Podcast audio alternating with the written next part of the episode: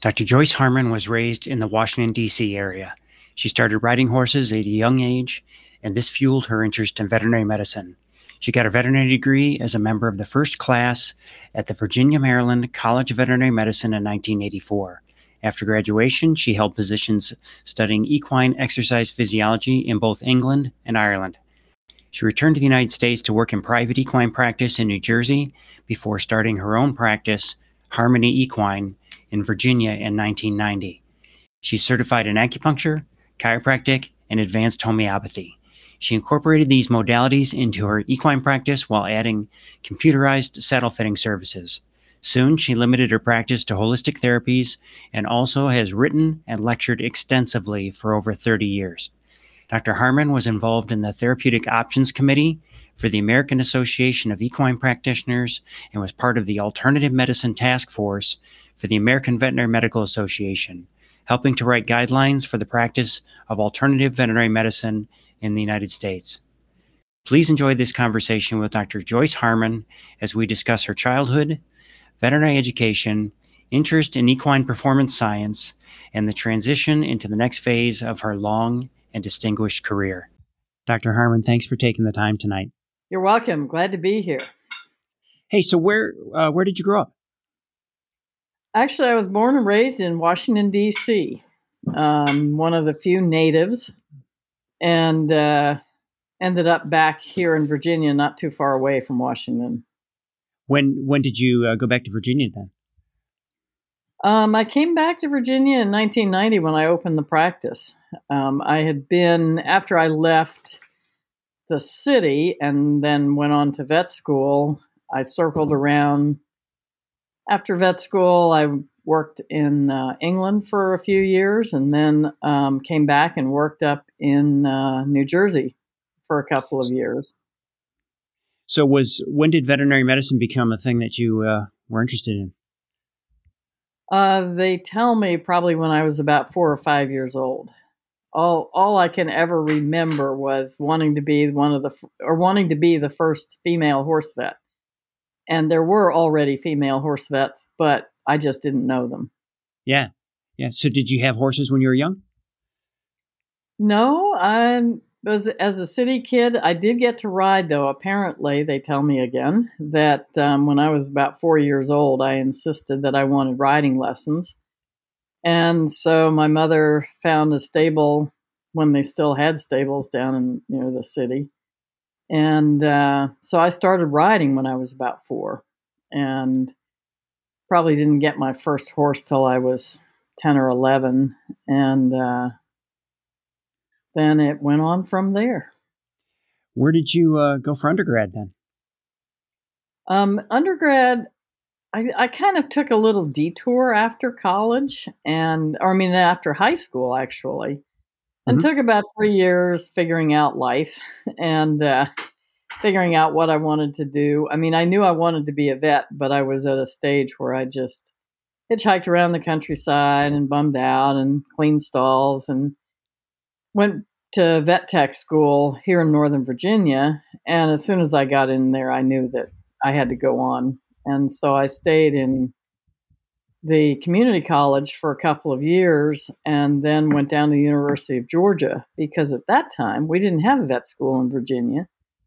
And the University of Georgia was our main contract class. Ah. So then, by the time I was actually ready to apply, Virginia was opening its its uh, guinea pig vet school. So I was in the guinea pig class, and the first class to go through Virginia Tech. How was that? It was actually it was a great experience because we didn't have we didn't have the fancy schools. We didn't have the um, I mean, we had a trailer for our um, a trailer for our hangout place for our some of our studying. We had just a couple of aisles of um, stalls for the horses and cattle. We had a small, you know, just what would be a conventional small animal clinic. But what we did have that was that made it, I think, a really neat experience is that we were, as the first class, we had full access to the professors. The professors were young and really wanted to be there. There was no tenured anything. There were no um, there were no interns, residents ahead of us, so we were it. So we we got to we got to do anything we wanted to do. I was doing anesthesia and, and getting paid for it in my senior year, actually in my junior year, I think. So because there wasn't anybody else to do it. You must have get uh, that must have been great. I mean, a lot of practical experience for sure, right? Yes, and and we got to hang out in the in. I used to hang out in the in the uh, horse barns after hours and help out with some of the emergencies, which meant that I usually fell asleep during my small animal classes, and sometimes during my during my horse classes too. so you when you were doing anesthesia, you were doing large animal anesthesia too. Yeah, I was I was actually doing equine anesthesia. That was my that was uh, somehow sort of became a thing in vet school and continued on. I did a little bit of it in in uh, England as well. Hours of boredom interrupted by moments of sheer terror, as they say. Exactly. it is not my thing. It never was my thing, but somehow I just ended up doing it. oh man! So um, after graduation, you went to Europe. What what brought that on?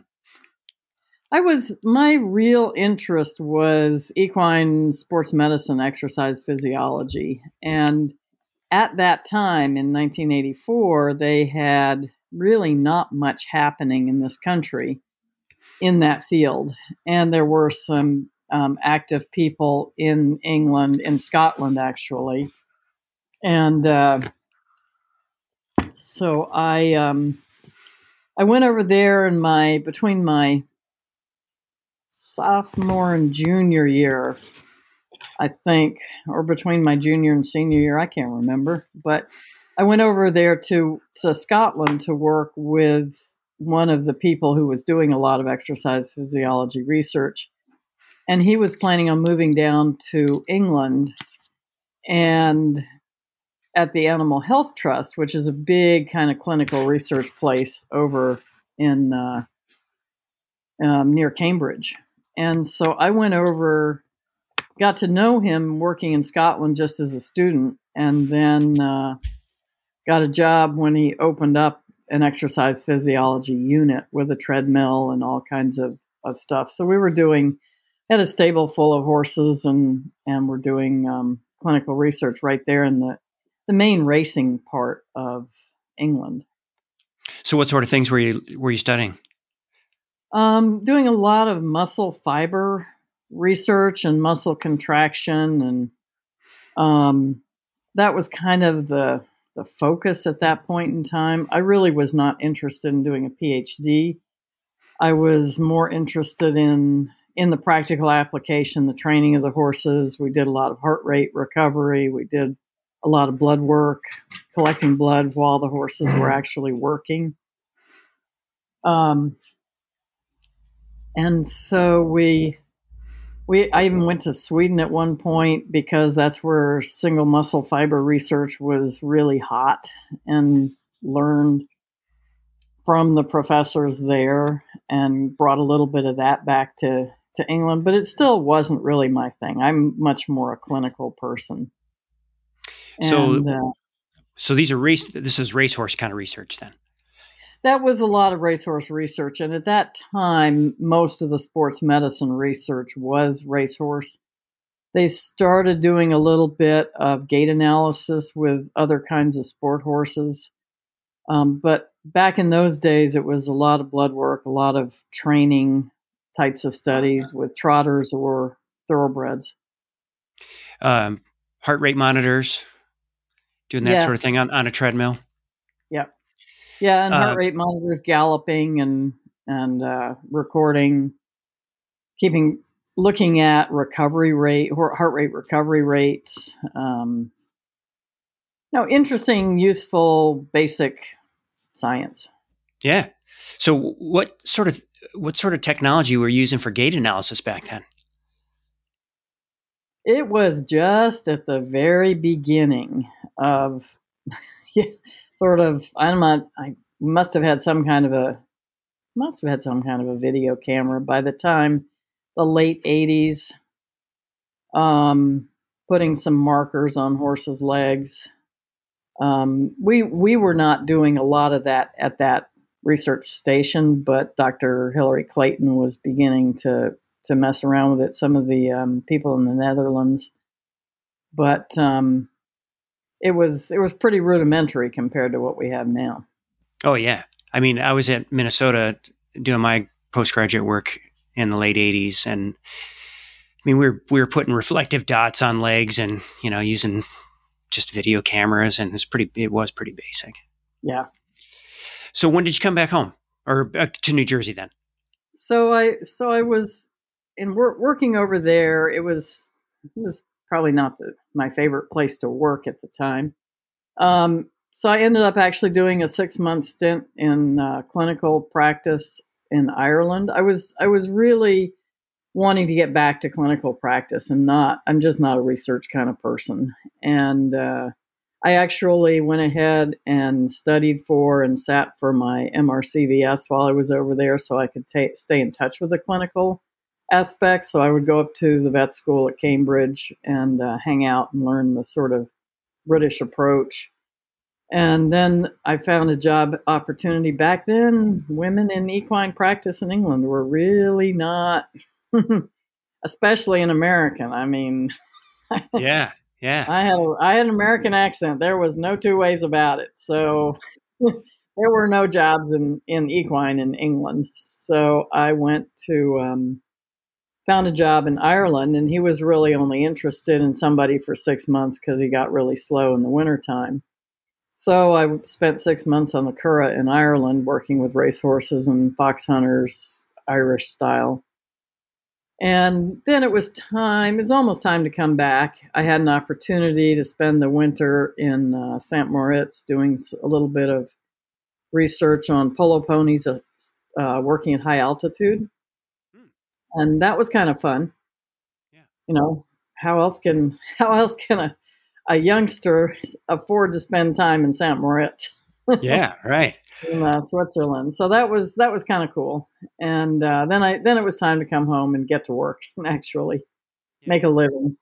So um, I came back and and uh, one of the people that I knew over in uh, England knew about this big practice in New Jersey. So they just happened to be needing a a new person to replace one of their people who was leaving. So I went up and worked there for a couple of years. And it was really there that I, I was in a good practice situation in the sense that, that we were working with a lot of big fancy show horses and people who had money and you know we had the we had some of the one of the first ultrasound machines probably in equine practice in this in the country so it was a advanced practice but I, I just remember driving down the road one day going, you know, I thought I could really do something that would make a difference. And I didn't feel like what I was doing was doing it. Yeah. And Marvin Kane actually floated through the practice one time.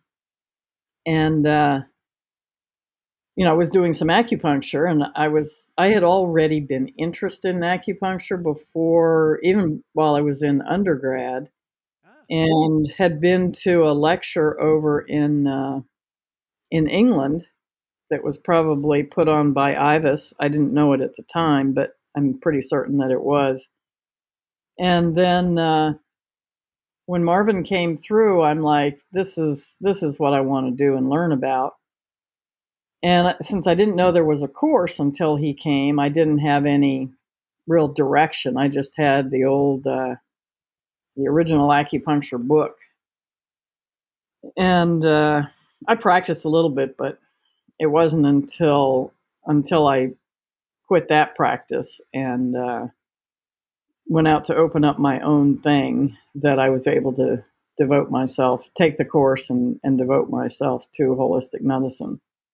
So you came home in I think 1990, right? And you started 1990. Your... I moved back down to Virginia. I was looking for a place to open up my own practice, and that just seemed. I I got off the highway one day and I said, "This is where I need to be," and uh, rented a house and opened a practice. And for the first year or so, I did conventional. I did anything at that yeah, point. Yeah. So, how'd you get settled in your practice then? So, the thing that really set uh, set off my holistic career and my ability to to do just holistic medicine was this local newspaper that wrote an article about acupuncture and about me. And because it was very local and there wasn't m- many opportunities for acupuncture, just a couple of other people doing it, um, it it really let me take off and just give up doing the regular work and and doing and just doing acupuncture and I was able to because I wasn't running emergencies very much. I was able to sort of expand my driving area, which allowed me. It helped allow me to do just the holistic, and yeah, gave you more control over your schedule. I'm sure gave me a lot more control over my schedule, and and in truth, that's been beneficial all the way through. It's really hard to have a solo equine practice where you're running emergencies because you never get any spare time. Oh, it's it's it's impossible. yes. That's right. so you did the IVAS course then? So yeah, I did the IVAS course 89 90 and then uh, I did I think the second chiropractic course that was um, started and then I did the homeopathic course shortly after that with Richard Pitcairn, and uh, and from then on, I seemed like I spent every other weekend in the airplane somewhere taking a class somewhere, whether it was advanced acupuncture or homeopathy or whatever or whatever was around back in the 90s. Who were your instructors for the IVAS course? Um, the Limehouses, Marvin Kane. Um, those those were some of the primary teachers. Um, there were definitely a few others, but it was it was mostly the Limehouses and Marvin. That's good enough. oh yeah, that was a good start. I mean, it's where a lot of us got our start, and uh, quite a quite a few people from that class have gone on to to contribute a lot to our holistic community. Where was the course? Uh, you know, it's either in Texas or Florida. There's. I can never remember where courses are held. I can never remember where I have spoken. I just remember what I talked about, but I couldn't tell you if it was 1995 or 2015. uh, you're not alone there. um, so chiropractic was with Sharon. Mm-hmm. Yeah.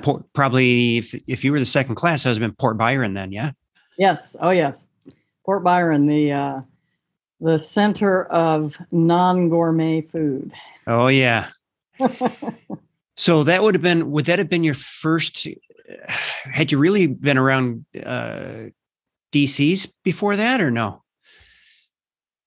Um, no, not so much. I mean, I I got I met a chiropractor for myself actually when I was still working back up in New Jersey. So I was familiar with the concept of chiropractic, but not with people, not with chiropractors working on horses or yeah. animals in general until that course. What was it like being sitting alongside and and studying with chiropractors? I found I found it actually very useful because they've just spent four years studying just spinal manipulation, where I'd spent four years studying anatomy and physiology. And so I think they really brought a lot to the table because of their um, their skill that that you know we're just learning in a fairly short course, and uh, they've already spent you know way more time doing it than we had. Yeah. So I was I was pretty positive about that as an experience. And Sharon was a gem, of course. Oh yeah. Yeah. Yeah, and that really, I mean, that was start having those that course is such a huge contribution to holistic medicine because without the physical manipulation and the physical body work, thing even working with horses, things like acupuncture can only go so far. Yeah. Because horses trash themselves consistently. When did you start getting interested in saddle fit then? That kind of started around that time. I think I started maybe even before or right around the time of the chiropractic course. I ran into a woman who had studied a little bit of saddle fitting. And so it made sense to me. And so I hung out with her, and then I started looking at the patterns and the damage that I was seeing in the horses, and the whole thing just made total sense. And so I really started to study it, had the opportunity to study with some amazing people, amazingly talented saddle fitters, saddle makers. And uh, so I became kind of obsessed by it, which is what then turned into the book. Yeah. So you were you were taking that right into your practice then and doing saddle fitting for your clients? Yes. Yes, I did a lot of saddle fitting in those days. And in fact, probably sometime in the in the 90s there was a computerized saddle fitting unit that became available and I went ahead and got one and that allowed me to actually study the pressures underneath the saddle with the horse in motion and that taught me a huge amount. And you know, I presented a couple of papers on it, even um, mostly kind of sports medicine meetings because people were interested.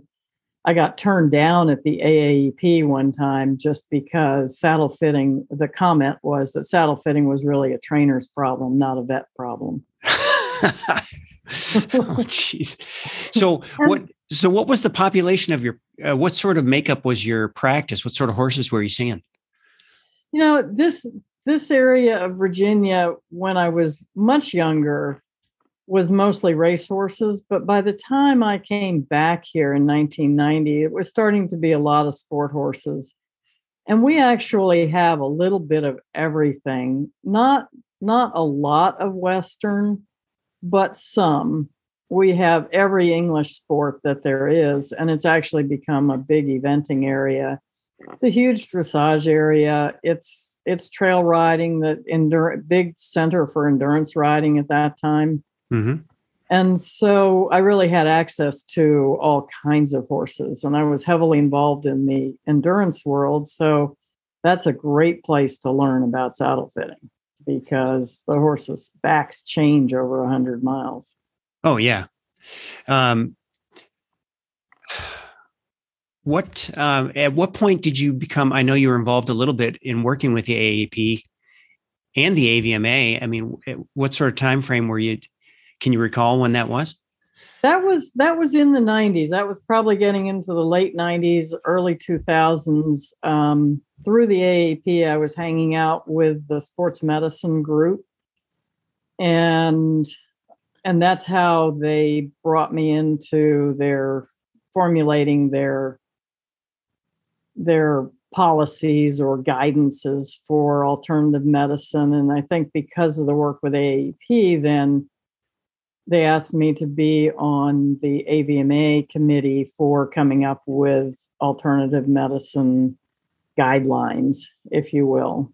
Yeah. And uh, and that was an interesting process. What uh, just to back up a little bit, what was what kind of reception did you get with AAEP being a non-traditional practitioner? What was interesting with AAEP is that the sports medicine group the sort of sports medicine committee. I'm not sure whether it was actually a committee, but it was it was a um, a little subset, if you will, of, of AAEP. And there was at that point AESM, American Equine Sports Medicine Association. Yep. And uh, there were quite a few sort of semi prominent AAEP members in that group. Mm-hmm. And they seemed to sort of tolerate me, even though um, even though I was, and back then being female was probably a little bit of a strike against me. Mhm. Um, being alternative didn't help, but they needed an alternative practitioner. And I guess maybe I was the least offensive.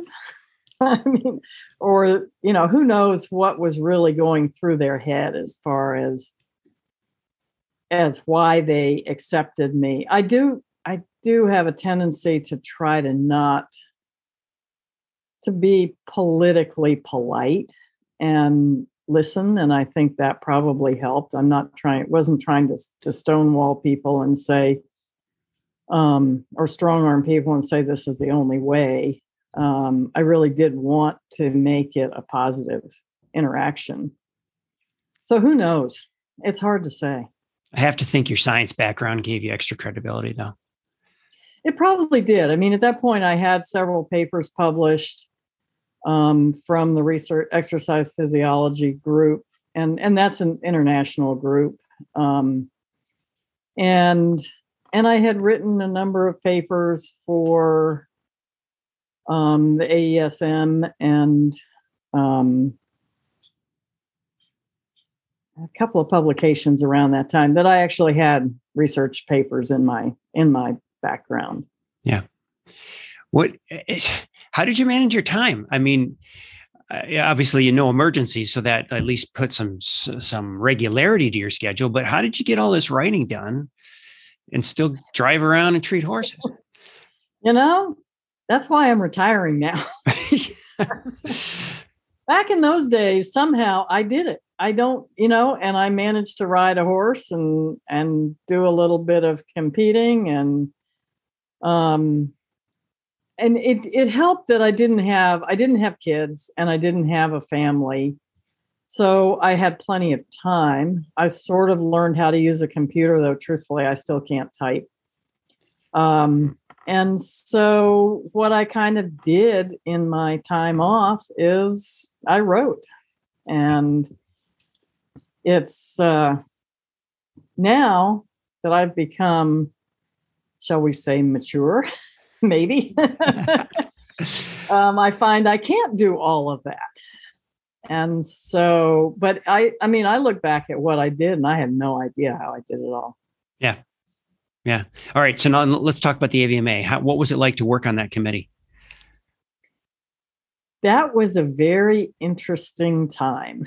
um, David Ramey, who was a very prominent quackbuster, who still is a prominent quackbuster, um, was on the committee. And the whole idea was, I think, to have somebody who was alternative, that was me, somebody who was anti alternative, that was David, and then Hue Karreman was representing the, the livestock Mm. industry side of it. Yeah. On the holistic end. Yeah.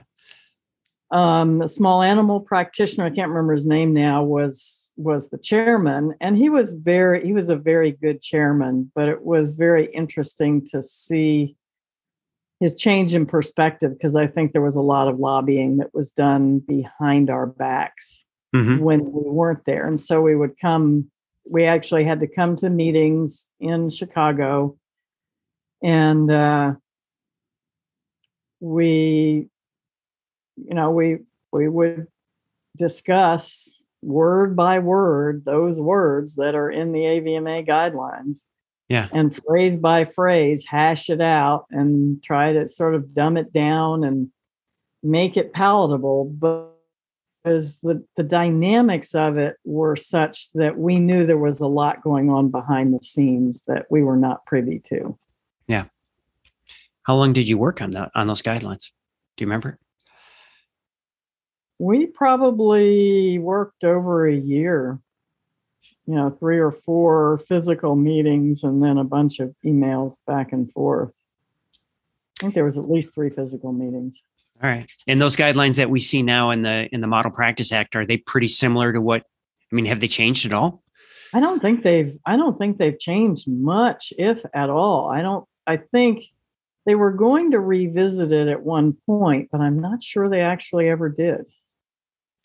I, I mean, as far as I can remember, just seeing them over time, they look pretty similar. Yeah. All right, I want to talk about endurance riding a little bit. So, you got started. Did you start vetting rides then? I started vetting rides in vet school, actually, uh, and uh, even even undergrad. I was mm. I was assisting. I wasn't obviously vetting, but yeah, I was assisting, and I used to drag the vet students out on endurance rides to uh, to watch lamenesses because it yeah. was a great teaching ground. So all through vet school, I was going out and judging endurance rides. I judged endurance all the big endurance rides in England when I was over there, which was a great way to see the countryside, and then continued judging here probably for eight or 10 more years. You enjoyed sleeping in a tent on cold, hard ground then? Tent? You mean they actually got a tent? At the back of the car, the, the grass. we weren't even sophisticated enough to have a tent. oh, yeah. But you're right. You do, you do get to see a lot of lamenesses. You see a lot of lamenesses. You see a lot of you see a lot of metabolic conditions, but you really see you really see gait change, and you can see you can see gait improve. You can see gait um, fall apart as the day and night go on. So it's fascinating that way. I, I worked a lot of rides in the upper Midwest and, and not only was that really, really helpful, but just, you know, uh, dealing with the, uh, the subtle, the subtle, um, implications from the rider about how well their horse looked, you know, like, oh, you know, they, they all of a sudden they can't see lameness that, you know, is pretty obvious and, mm-hmm. and how to work with people. It, it was really oh, yeah. a, a, good primer on how to do that. Um, so when did you get involved with working with the national team then? You know, that was that was probably early mid 90s because I had been around it and I had judged all over England. When I came back here and um, started my practice, I'm right in the back of Old Dominion, um, 100 mile ride country. Mm-hmm. And knew, you know, I knew all the vets from the years of of both um, assisting and then as a student and then um, judging and uh, so so i was i was judging the big ride so they they ended up selecting me for vetting for the usa east team for i think we did two different um, we did we do the world championship and then the north american i can't remember exactly. It's amazing what you can kind of forget. Oh yeah. Um, but uh, and that that was a very interesting experience and truthfully it did not keep me um, gung-ho to stay in the sport for a long period of time mm-hmm. started to get the big money came in from the saudis and yep. coming in buying up horses used to be able to buy an endurance horse for two or three thousand dollars and it suddenly was fifty thousand which was a lot of money back then or ten thousand or twenty thousand way it changed the the tone of the sport it changed the interest of the people in in putting the horse first. Because mm-hmm. saudis wouldn't buy anything that had been pulled yeah from a ride and so the uh the fun of the sport changed and and i began to after the second um international vetting job i was I wasn't done right at that point, but it was probably a couple of years after that where it's like I I really wanted to be involved when people were putting the horse first. Yeah. But not when they were trying to get around cut corners. Did you ever travel to uh, the UAE? No, I didn't. No. I sort of got out of it before that became the reality. Yeah. Did you? No, no, but there were other docs that I worked with in the in the Midwest that that went to mm-hmm. to, to, the clinic over there and really and just raved about it. Yeah. All right. So you're changing gears now in your career. What's happening? So, because I can't do all the things that I used to do, and because it's gotten to the point where it's either work or play or find time to write. Something had to give. And and one of the things that that I think is really important actually is to be able to leave a legacy or or leave leave information behind and I don't have an associate who's been studying under me and so a lot of the information that I have stuck in my brain is stuck there unless I get it out. So if I retire from active practice and then I can much more at my leisure during the day instead of staying up until 11 o'clock at night writing, I can put together a course and information and get it out to the horse people and the vets, basically anybody who wants it, and make it into um, something. I mean, I started it, I was going to do it with CIVT five, six, seven, eight years ago. And it's just not going to happen um, as long as I'm working. I work on stuff January, February, and then as soon as March comes, I'm busy and and then I find myself if I'm going to do something, then I'm writing all weekend, and so then I'm not having any fun. Yeah. So the way to have some fun and to do some writing is to leave active practice, but not. I don't want to to leave totally. I do want to share what I know. So that's a lot of the motivation behind it. Sure. Did you did the idea of an associate just never never come to fruition, or was that something you didn't want to do? I didn't really want to do it. I did have an associate at one point, long time ago, probably back in the 90s. And it it didn't end up working out all that great as many associate kind of positions often don't with different kind of goals and different in a very small, you know, two person practice environment. For it to succeed, you really need people who are well matched. And uh, and it just never decided that I didn't really want the management headache and I was happy enough working on my own. I've certainly had students come through many times and uh, but the idea of managing another you know expanding the practice for the sake of expanding the practice you don't end up making any more money.